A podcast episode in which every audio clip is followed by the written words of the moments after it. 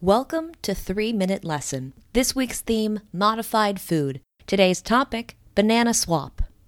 The banana you buy at a grocery store today is not the same type of banana sold in the grocery store sixty years ago. Today we eat the Cavendish banana only because the Gros Michel, also known as the Big Mike banana, is no longer globally available. So what happened to it? In the nineteen fifties, the sale of the Gros Michel banana was booming, and the fruit became widely popular all over the world.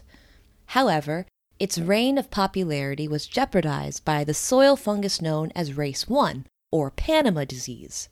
Commercial banana trees are reproduced asexually, which means bananas are essentially all clones.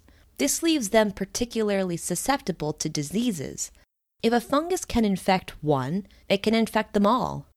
By the nineteen sixties, the worldwide industry was nearly entirely wiped out by Panama disease, but demand was still high.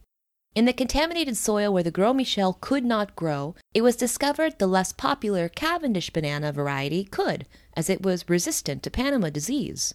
The Cavendish quickly recovered the collapsing market and restored farms across the world. Although initially met with criticism over taste and texture when compared to the beloved Gros Michel, the Cavendish eventually became the most popular commercial variety.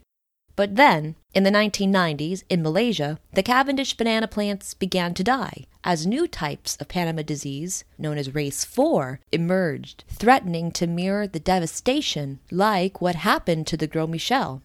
This fungal pathogen is found in soil and is transferred easily on whatever comes in contact with the contaminated soil. To eliminate the threat to the massive industry, efforts were made to prevent the spread of the banana-killing disease. This new version of Panama disease has now traveled throughout Southeast Asia to the Cavendish banana plantations in the Middle East and even Africa. Quarantine efforts are being made to stop the spread across the continent, but halting the fungus has been challenging and largely unsuccessful. Plantations in the Americas were not spared, as the fungus was found in Colombia in August of two thousand nineteen. Scientists have been attempting to create resistant banana plants or to find new potential hybrids that are not susceptible to the devastating fungus. The demand for bananas is so high that a potential successor variety would have to be as easy to grow and ship as the current bananas. In addition, replacing the Cavendish with yet another banana variety does little to prevent the future development of Panama disease to infect it, in which case a backup banana will always be needed. This has been your three-minute lesson. See you tomorrow.